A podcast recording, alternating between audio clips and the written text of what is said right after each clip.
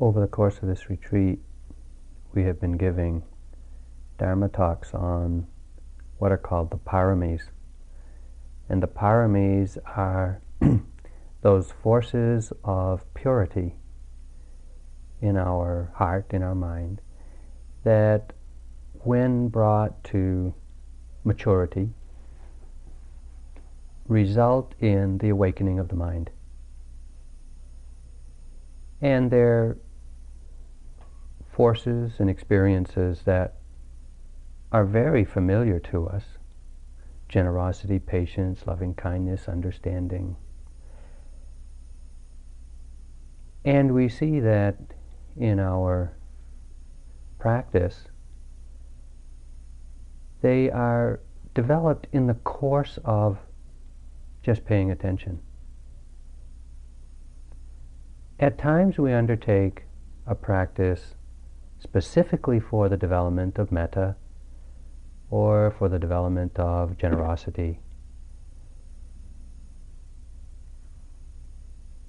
One other force of purity, one other parami that is at the heart of all Dharma practice and is really the,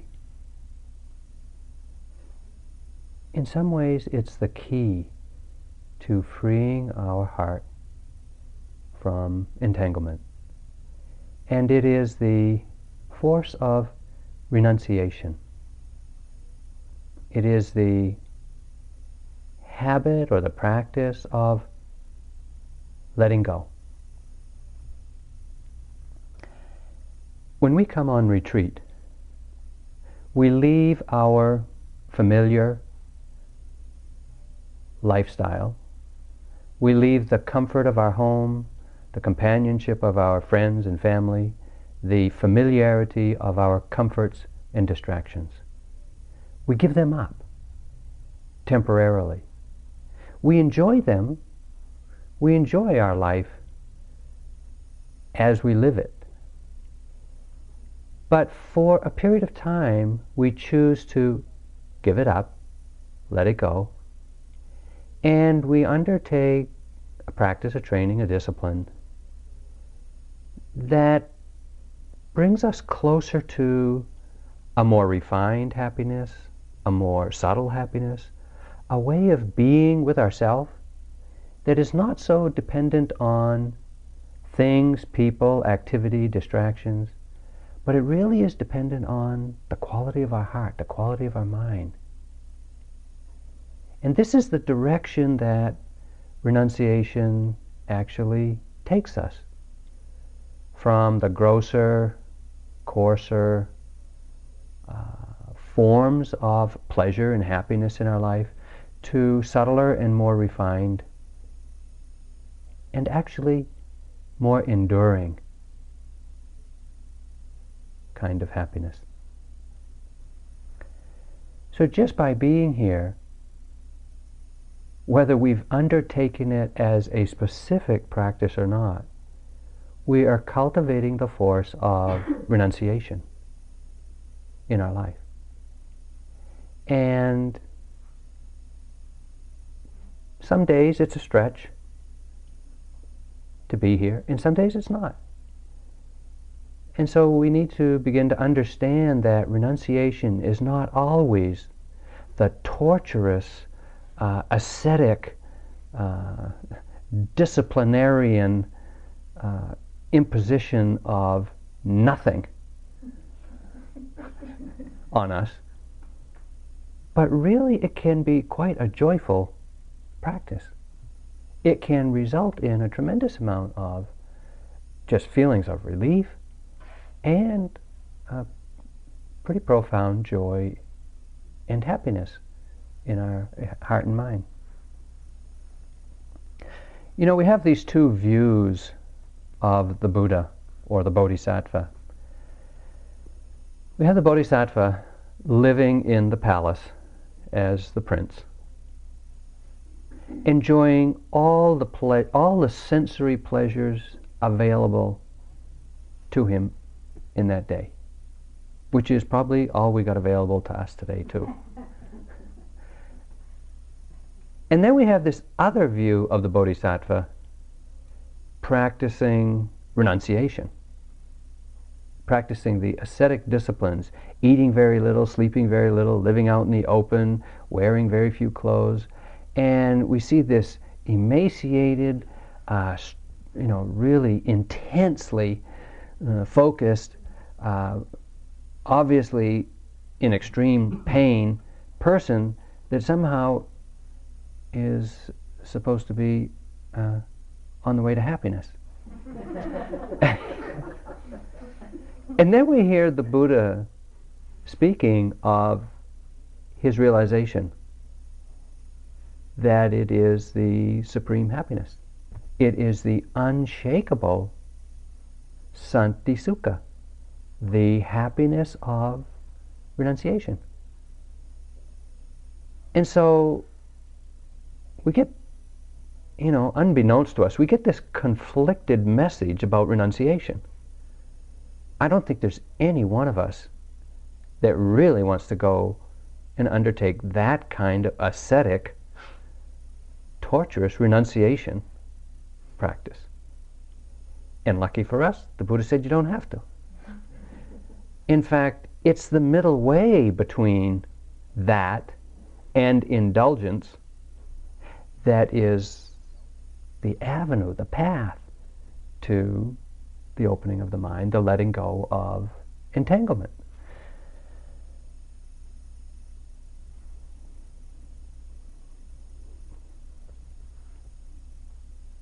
Tonight I want to speak about the practice of renunciation, the understanding or the wisdom that renunciation rests on, and I want to talk about the joy of renunciation.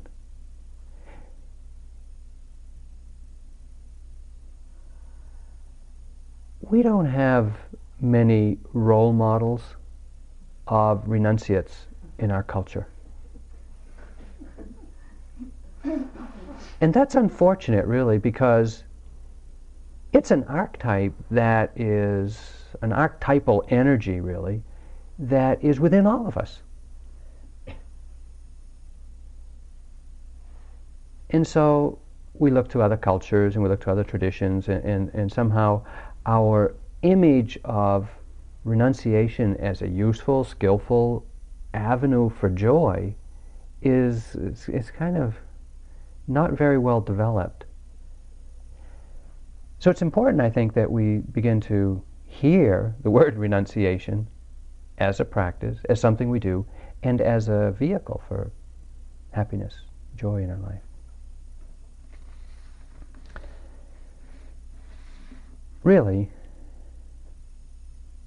renunciation is nothing more than and nothing less than letting go. But primarily it refers to letting go of indulgence in sensual pleasure. Indulgence in the very worldly uh, stuff that most of us seek as a form or a vehicle for our happiness. But we know that we all know we've been looking and searching and striving and acquiring and getting pleasure out of each other and things and events and, and knowledge for as long as we've been living. And yet, that huge accumulation of pleasurable experiences is no guarantee that we'll be happy.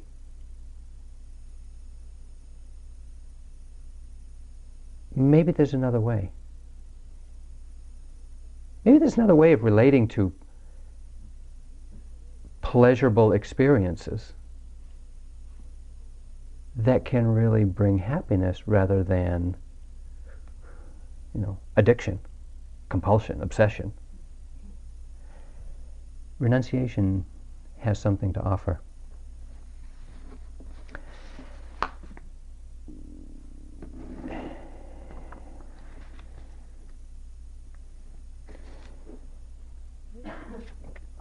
There is the understanding that the Buddha was a renunciate. A renunciate uh, in this tradition is one who is a, a homeless wanderer, one who has given up the home life, the comforts of home and family, to undertake whatever is necessary, the training of the mind, the discipline of the body to awaken. And within that, there's some realization that the entanglements of home life, of the social network that holds us in society, there's some understanding that that is at least a drag on the awakening of the mind.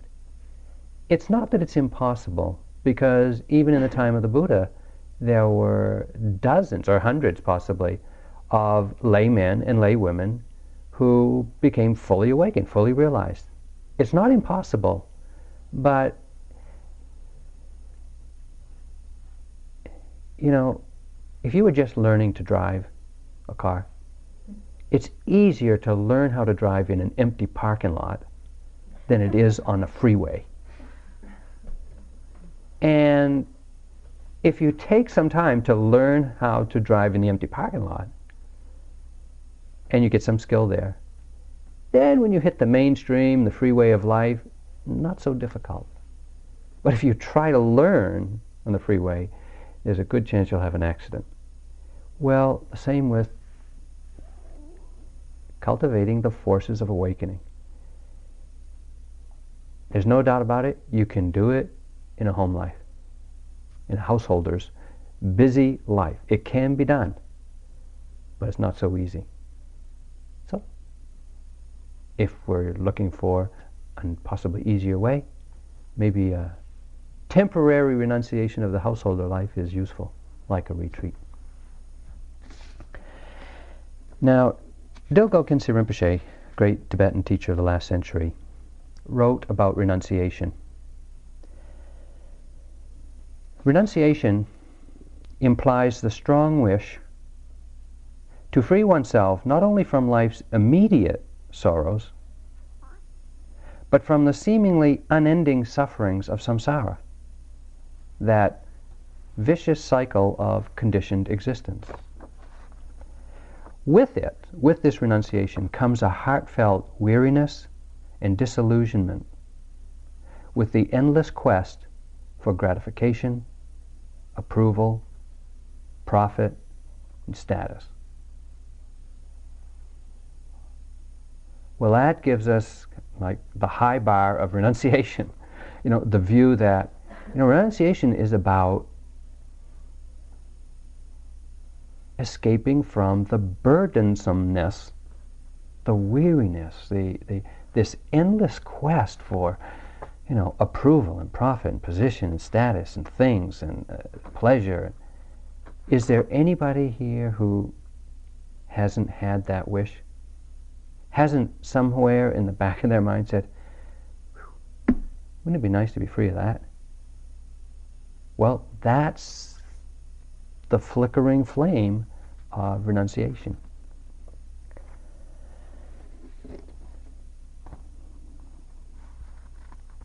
So let's look at renunciation, how we how we do it, so to speak, and what it's all about. One way that we experience renunciation in a very painless and unnoticed way. You remember when you were growing up, you had dolls, bikes, toys, kids' things that you were really, it was the center of your life. It was the thing that was your object of attachment at the time. Where is it now? What's your relationship to you know, the candy of childhood? Whether it's toys or behavior or games or TV shows or whatever. What happened to that? Well, we know. We outgrew it. The mind abandoned its attachment, abandoned its indulgence, Ab- saw that that activity or that thing or that behavior no longer was pleasurable. It was no longer satisfying. It no longer fed us. And so, quite naturally, the mind just abandoned it, let it go, just didn't pick it up anymore. Well, we didn't stop growing in that very same way when we became an adult at age what 20 or 40 whatever wherever you think you're becoming an adult we're actually still growing. We haven't kind of finished yet. The job's not over. And i can look back at my early adult years and see what was so fascinating and so pleasurable and so that was my distraction of choice is now so far from my interest. But it wasn't painful to give them up. It wasn't like a, an extreme, painful, challenging. It was just I outgrew it. You know, my, my, my values changed. The direction of my life changed. The, the, the objects of fascination and distraction changed. This is a form of renunciation. As an adult, we have the choice, we have the opportunity really to keep growing, to let go of those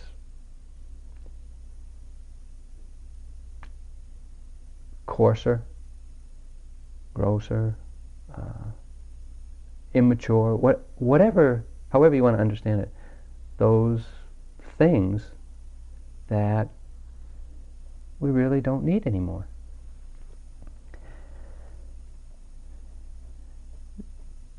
If we choose to keep growing, if we choose to really pay attention to what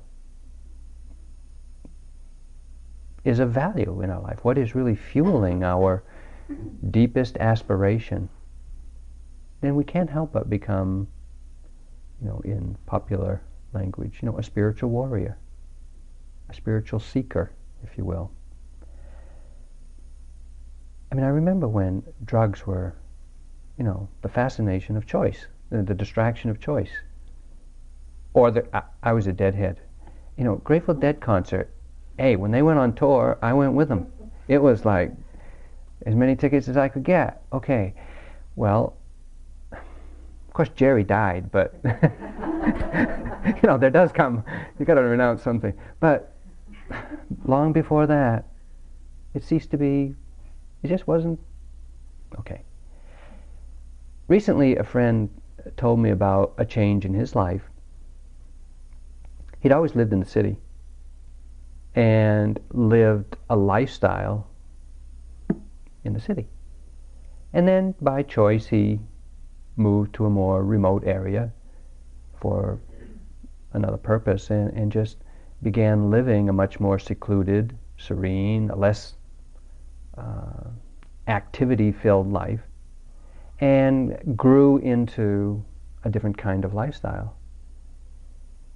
After a year or so, he went back to where he used to live, believing that he still had all this interest and joy, and with a lot of expectation, going back to see his friends and family and engage in the same old activities. And he went back, and it was like there was no interest.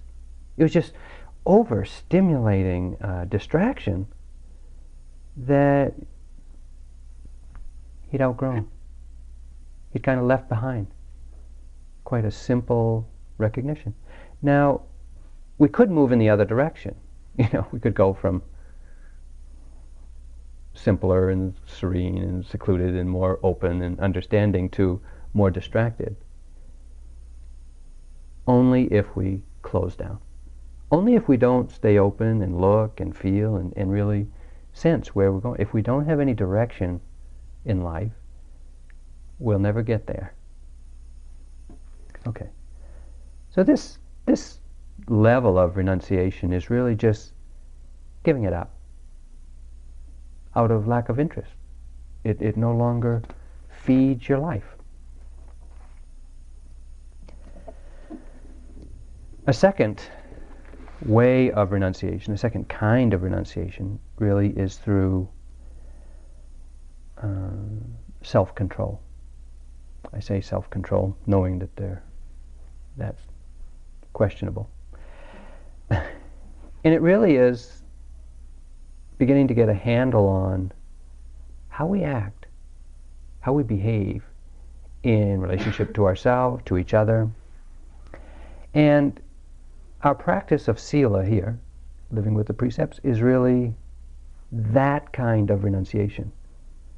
We take on these agreements, uh, community agreements, to uh, limit our behavior. And for some of us, it's not really an imposition. We've kind of outgrown it anyway, or we've kind of uh, are living that way. So it's not a, a severe imposition.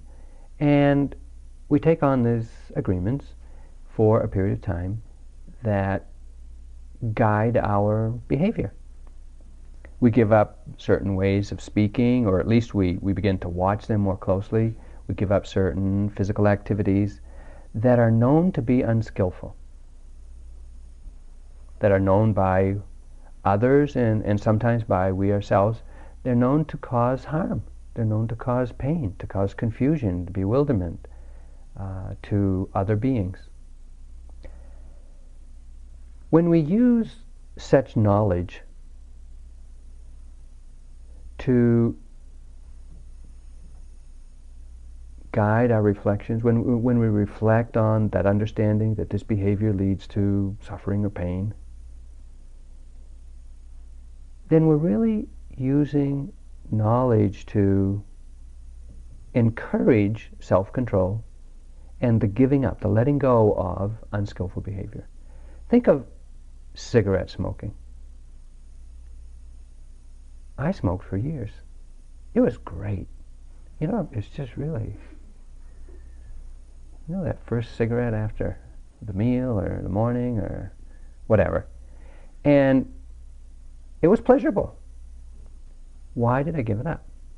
Well, there was enough information coming my way that ultimately this is not too healthy. This is not too skillful. And so that understanding guided my behavior to give it up. Frankly, it was fear of the consequences. And in fact, Sila, or living according to precepts, is based a lot on a healthy fear of the consequences. This is not a fear of uh, an unhealthy fear like aversion, but it's a clear recognition that the consequences of certain behavior is painful and fearing pain, which is actually wisdom, not aversion. Fearing pain or fearing causing pain to others, we limit our behavior. We back off. We, we, we exercise some self control. We give up what we might impulsively want to do.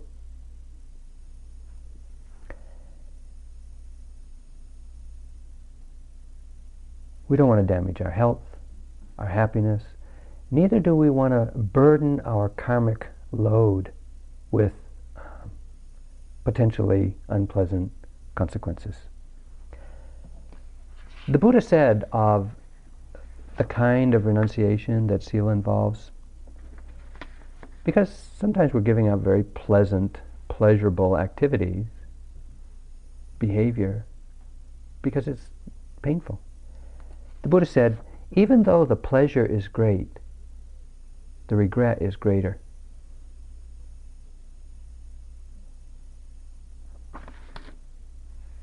He also went on to say that it's easy to do that which is of no real benefit to oneself, but it is difficult indeed to do that which is truly beneficial and good. It's difficult sometimes. Just to live with the precepts. When we're here on retreat, some of you have chosen to take eight precepts. And this is a, you know, it's a voluntary uh, choice that you make to uh, stretch a little bit, to give up a little bit of pleasure, you know, that evening meal or the comfort of a luxurious bed or whatever, singing and dancing, entertainment down the street, whatever. You give it up voluntarily just to stretch yourself a little bit, to develop those qualities of mind that come with renunciation, with determination and acting on a choice and repeatedly making a commitment and keeping it, feeling challenged by it and giving up again and again, the wish to act out, if you will. This is really important work. It seems, you know, it might seem kind of, oh yeah, ho hum. But it's really important because what we're doing is planting the intentional seed of renunciation, of letting go, of renunciation. And somewhere we know, we've seen already in our practice, that a stable, a more stable, a subtle and enduring happiness comes from letting go. And even though we may not choose at this point to live the rest of our life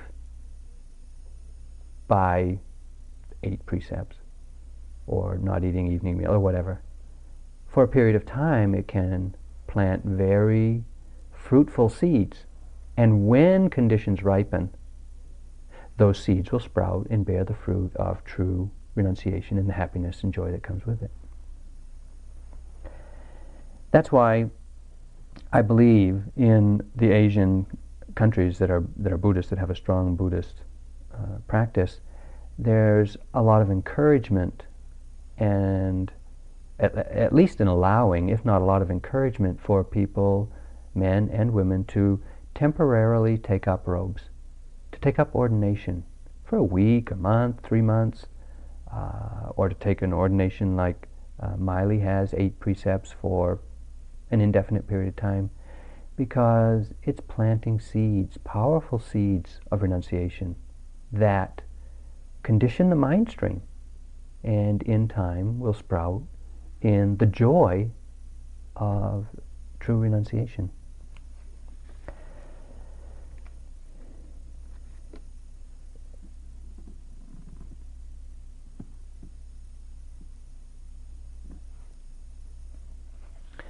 This practice of renunciation by self-control or renunciation by physical discipline is really a movement to simplify our life. You know, we we have an infinite range of possibilities in front of us. We're faced with endless choices of how to do, what to do, who to do, when to do, where to do. And even though we, I mean, it's, it's our society, it's our lifestyle, it's just the way things are. Being faced with that many choices a day is very distracting. Even if you consistently choose no, it's very distracting to have to say. It's like you get a catalog and in this catalog is a hundred pages of things you have never needed until this moment. and yet, when you look through a catalog, what is so what's so tiring about that is every item on every page you have to consider. Yes or no. Yes or no. This fragments the mind. It distracts the mind. It puts the mind in an, uh, a really very weakened position. And it builds up a certain tension that is usually only satisfied if you buy something. Check it out. Look, and really look and see what is it that's so fascinating about a catalog. It's super stimulating. It's very stimulating. And there's always the hint of, well, there's the unknown. Maybe there's something new in there. But I think the greatest holdout is maybe there's something that I really need in there. You're on retreat. What do you really need? What, now that you're really in touch with your mind and what's going on, the source of your happiness and suffering in life, is there anything in any catalog that is going to help you with your mind? there isn't. I guarantee it. Not even in those spiritual catalogs. it's what you need isn't for sale. Okay. So the practice is really to simplify, to to make the choice that supports your aspirations. You know, the act of renunciation of something or some behavior or something is a single event. You just you when you're there, you make that choice. Of course, you have to support it with your actions, and you get to reconsider it. But there's not this continual distraction, this this total openness to yes or no. There's more an inclination based on understanding. This is not leading to happiness. Okay. Still, you, you got to reaffirm that. One year, Kamala and I came home from the uh, three-month retreat, and for you know, a holiday break, we went down to um, one of the resorts down here to have a meal, spend the afternoon, have a meal, had this great meal, and we're enjoying the sunset and all. I said, let's have dessert. So they brought out dessert tray, and we looked around. We picked the most chocolate, chocolate, chocolate, death by chocolate, maha chocolate thing, whatever it was. We said, wow, looks great. Okay. Da, da, da, In the midst of which, it was great. Afterwards, it didn't feel so good. It was kind of heavy. And, and the meal was totally overtaken by the eating of the chocolate. Well, I got kind of disgusted with myself, and just in a in a blurt of uh, wisdom, I said, "I'm not going to eat any chocolate for a year." Kamala said, "What'd you say?"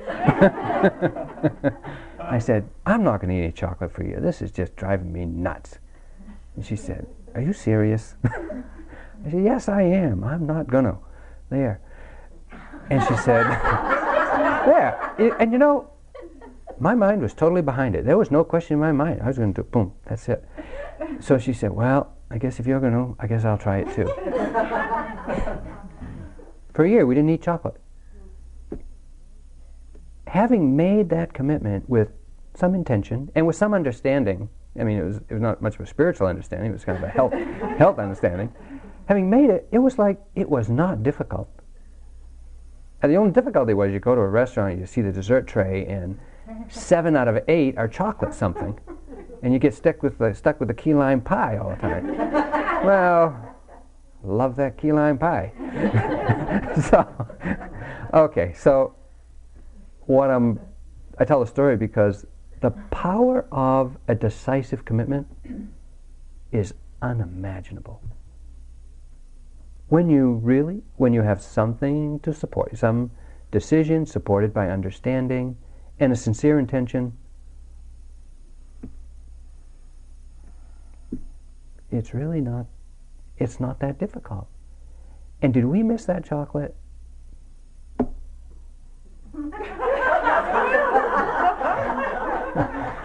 we only practiced that one for a year. so I guess we missed it, but anyway, it was a good experience. now,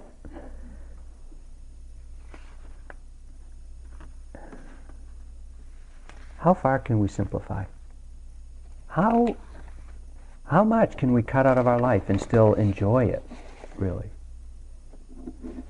Thoreau, you know, wrote about his experiment in living simply on the pond in Walden.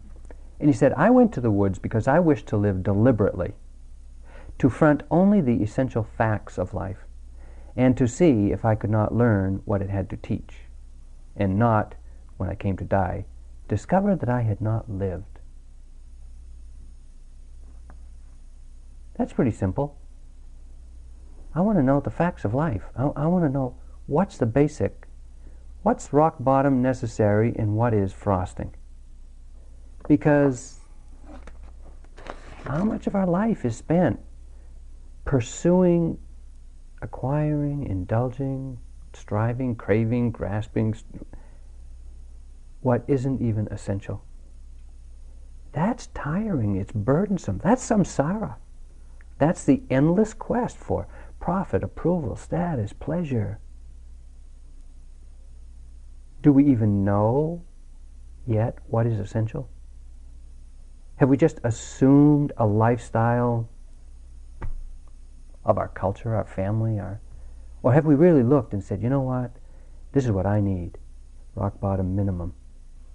This is what I'm willing to work for, to enjoy, and above that, let it go.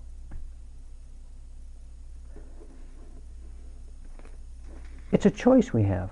It's a kind of choice we have.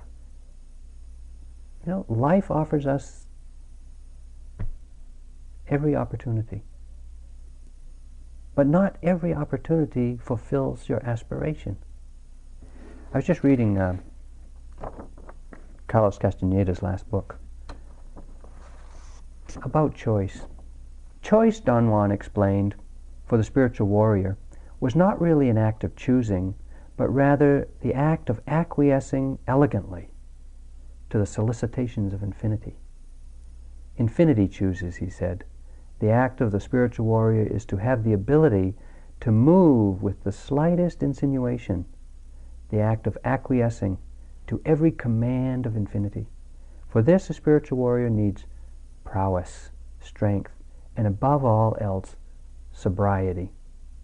All those three put together give, as a result, elegance. Can we live our life elegantly? Can we, you know, make the choice? Can we see which choices really support our aspiration? And can we choose to simplify and let go of the rest? Because we know it leads to greater, subtler happiness, contentment, peace, renunciation by simplifying. A third way of renunciation that leads to even a, a subtler and a more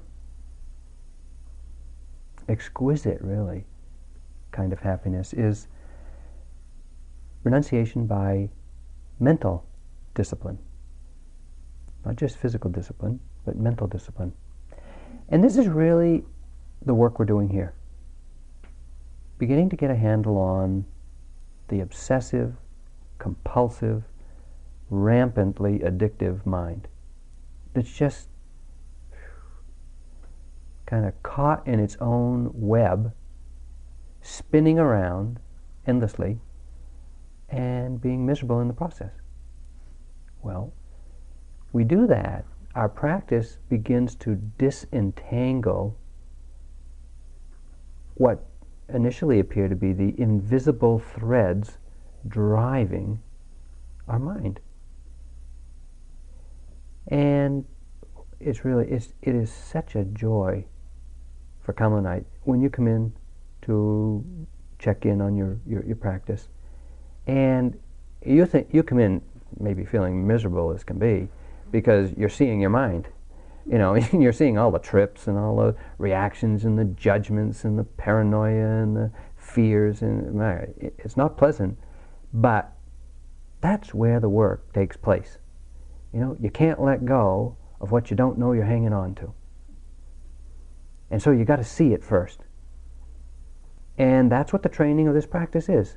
Clarify your seeing so that you can get into the mind and see how we're creating our life. And if your life isn't fine with you yet, this is the place where the work has to take place. So we sharpen our attention. Eventually, we find ourselves in the middle of our conditioned mind, suffering like crazy. You know, really unhappy with our judgments and whatnot. Okay. This is where the work takes place. Let go. That's all. Now, what are we letting go of here? We're letting go of our habitual mental reactions. You know, you see somebody, you know, the way they, the way they uh, load the food onto their plate, or the amount of food they load on their plate, and you don't even have to think anything. The judgment is there. Clunk. And you got that person pegged. You know? Well, if you don't notice that judgment, you'll actually believe it. That you know something about that person. You don't know anything about that person. Except the way they put something on their plate. Or, or the way they walk in the hall, or the way they sit down, or what they wear, or what they look like, or the questions they ask, whatever.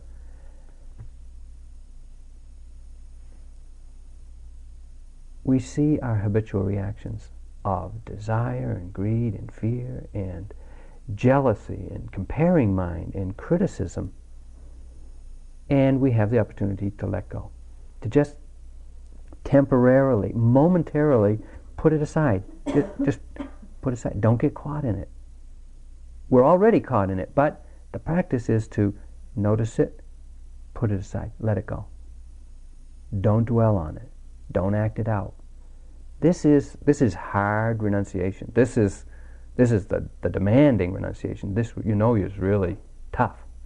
We get caught. We get in, we indulge, and then we get sick and tired of that, and we become mindful of that again, and suffer a little more consciously. Giving up mental habits, letting go, is only possible through noticing them time and time again. That's the only way. I wish there was an easier way. For those of us who have comparing mind, criticizing mind, I wish there was an easier way. But you know what?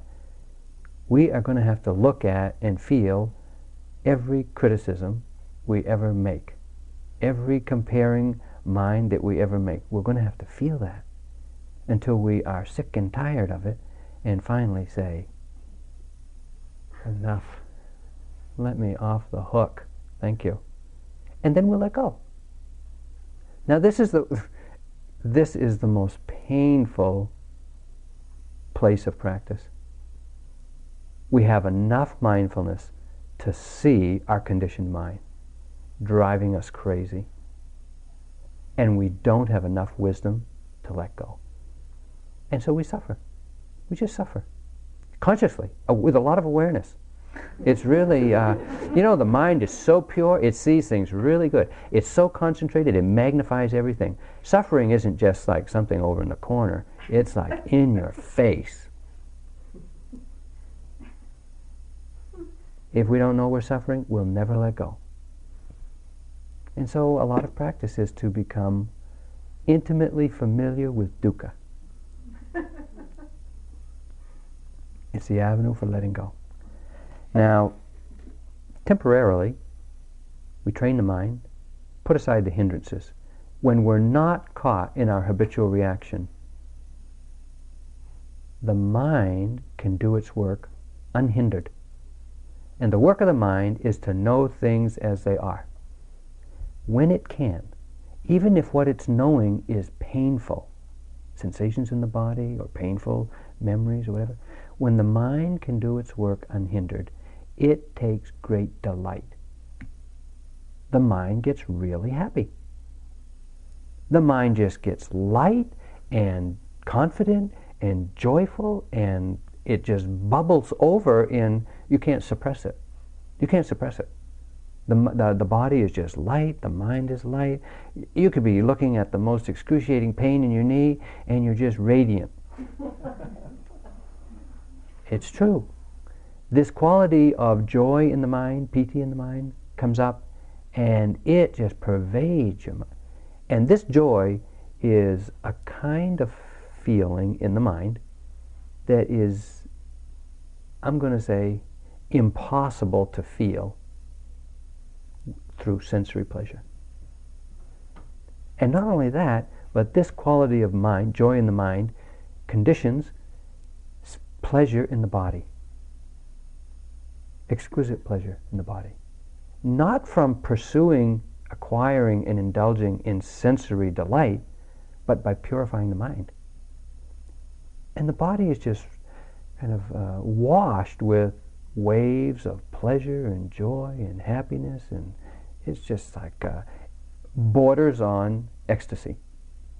And sometimes it is very ecstatic. That kind of happiness, that kind of joy, You don't get that at the movies. You don't get that at, you know, you don't buy that anywhere. You only get that from purifying the mind temporarily of the hindrances. That kind of happiness, that kind of joy is, by any standard, superior to the joy and happiness of pleasure, of sensory pleasure. That piti, that, that, that, that joy of the mind, piti, is just the initial doorway of the happiness of the mind. If we continue practicing and put aside our indulgence in that, we have the opportunity to access or to develop an even subtler joy, a subtler kind of happiness, what's called sukha. It's kind of like the, the refined ecstasy. Not the kind of, you know, electric stimulating ecstasy, but it's like the, after the rush, ah, the cruise, like that. Yeah? Much subtler, much more enduring, much more blissful. Well, this is the happiness of the mind. This is the happiness of renunciation. If you give up ecstasy, it's hard to imagine. I mean, ecstasy, wow, that's good enough, isn't it? Wow, I'll take that, thank you. But if you can give that up, if you can let go of that, subtler, more enduring happiness. And that's not the end. There's more. I won't bore you with the details. Uh, so, there's this uh, third way of renunciation renunciation by training the mind so it can do its work. The happiness in, is exquisite. But we know our practice falters. Things come up. Energy wears runs down. And so we're back in, you know, in, our, in our familiar habits and, and, and that joy doesn't last. There's another kind of renunciation that occurs through insight practice, and that's renunciation by understanding, by wisdom, by insight. An insight practice reveals knowledge of the three characteristics. The three characteristics of all experience. They're anicca, they're dukkha, and they're anatta. Well, anicca means impermanent. When we understand through experientially living the truth of impermanence, not just thinking things are impermanent, but living at a moment to moment realization of impermanence. There is nothing enduring to hang on to. There is no thing that lasts to cling to. Renunciation happens by seeing that it's not there. And this is not, we're not thinking, oh, things are impermanent, therefore I won't cling. It's like in the moment of seeing something, it disappears the mind has nothing to hang on to. There is a radical renunciation, a radical letting go re- through the clarity of the insight. Suzuki Roshi comments on this kind of insight. He says, True renunciation is not giving up the things of this world, but in knowing that they go away. True renunciation is not giving up the things of the world, but it's in knowing that they go away anyway. When we live from that place of seeing there is nothing to hold on to and letting things go, there comes into the mind this kind of confidence and a stability and a surety that is unshakable. Your happiness is not dependent on things. Your happiness is dependent on the clarity of the understanding.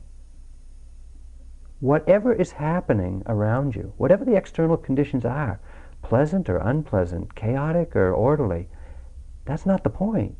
The understanding is they're all impermanent conditions.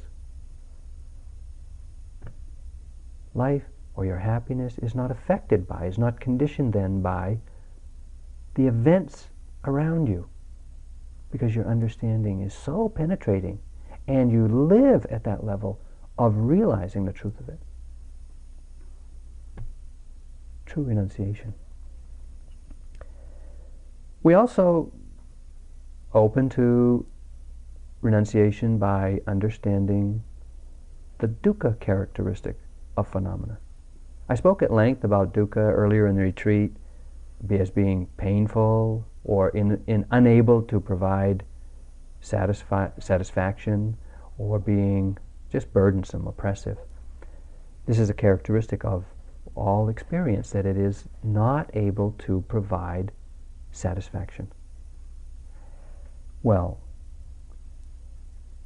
when the insight into dukkha is ripe and we're living that realization, we see that each experience that arises in, the mind, each appearance in the mind, is either painful, let it go, unsa- unsatisfying, let that go, or burdensome, let that go. It's not difficult to let go of what is painful when you're seeing it at that level. Again, renunciation by understanding the characteristic of dukkha is it's not effortful, it's not a struggle, because you're seeing it on a moment to moment basis. We're not sitting back here thinking about, oh, that would be painful. I think I won't do that. It's like it's right there in your face on a moment to moment basis. Let it go, let it go, let it go, let it go, let it go. Not pick up anything. Just let appearances be. That's the practice at this point. Just let things be. Don't bother them. Don't interfere with them. Don't grab onto them. Nessa Rapoport writes of the teaching of suffering. She says, This is the teaching of suffering, if you allow it. It's as if, in a great stroke, the world you occupy divides itself into here is what matters, everything else not. Hey, the teaching of suffering is you see clearly. This is what matters, and the rest doesn't. And your world becomes very clean, very simple. This matters, take a look at it. This doesn't, let it go. There's a, a third insight that conditions renunciation, and that's the insight into the anatta characteristic. I spoke about this the other evening and acknowledged that when we experience the appearances in our mind as being ephemeral, evanescent, uh, conditioned, or uh, substanceless, not made of anything. When you're, again, moment to moment living with this insight, realizing this insight, whatever appearance enters the mind, you realize its ephemerality. You realize its evanescence. You see that it has no substance. What can you hang on to? The mind sees there is nothing here. It's an appearance, yes. You see it, you feel it, you know it, but there's nothing there to hang on to. the mind lets go. The mind doesn't even begin to reach for it because it sees. And so there's this renunciation by understanding the anatta characteristic.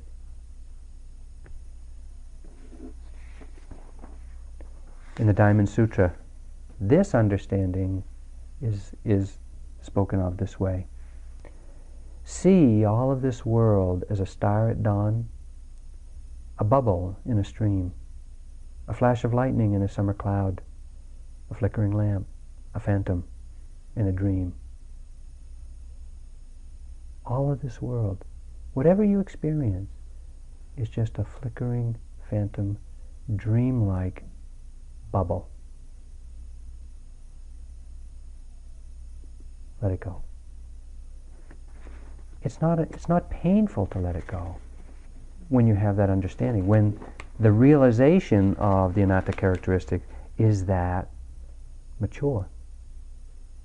This renunciation by wisdom, renunciation by insight into the three characteristics, the most enduring, the most subtle, the most exquisite.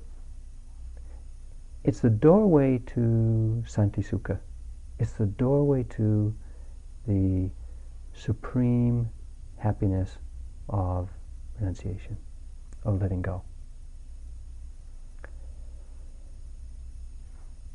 Our practice here is on the way, purifying our speech and behavior, letting go of what no longer supports our aspirations, letting go of our habitual reactions, letting go of our uh, behavior and speech which causes harm, and letting go of our misunderstandings. Living and real, realizing and living from a place of the truth, the deepest Dharma, the insight into the three characteristics.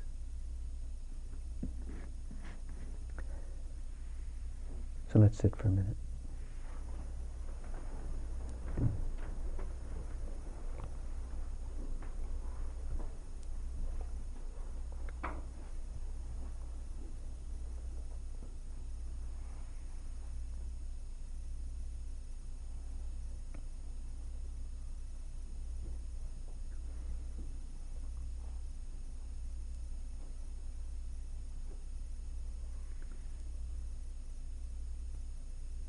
Ajahn Chah had some advice.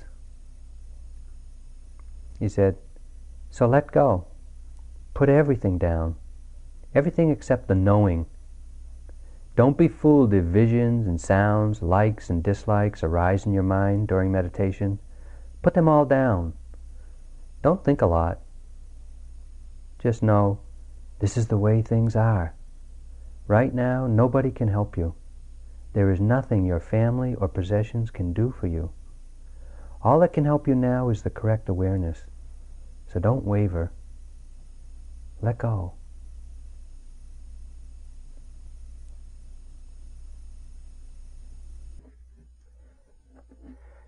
So thank you for uh, listening to the Dharma.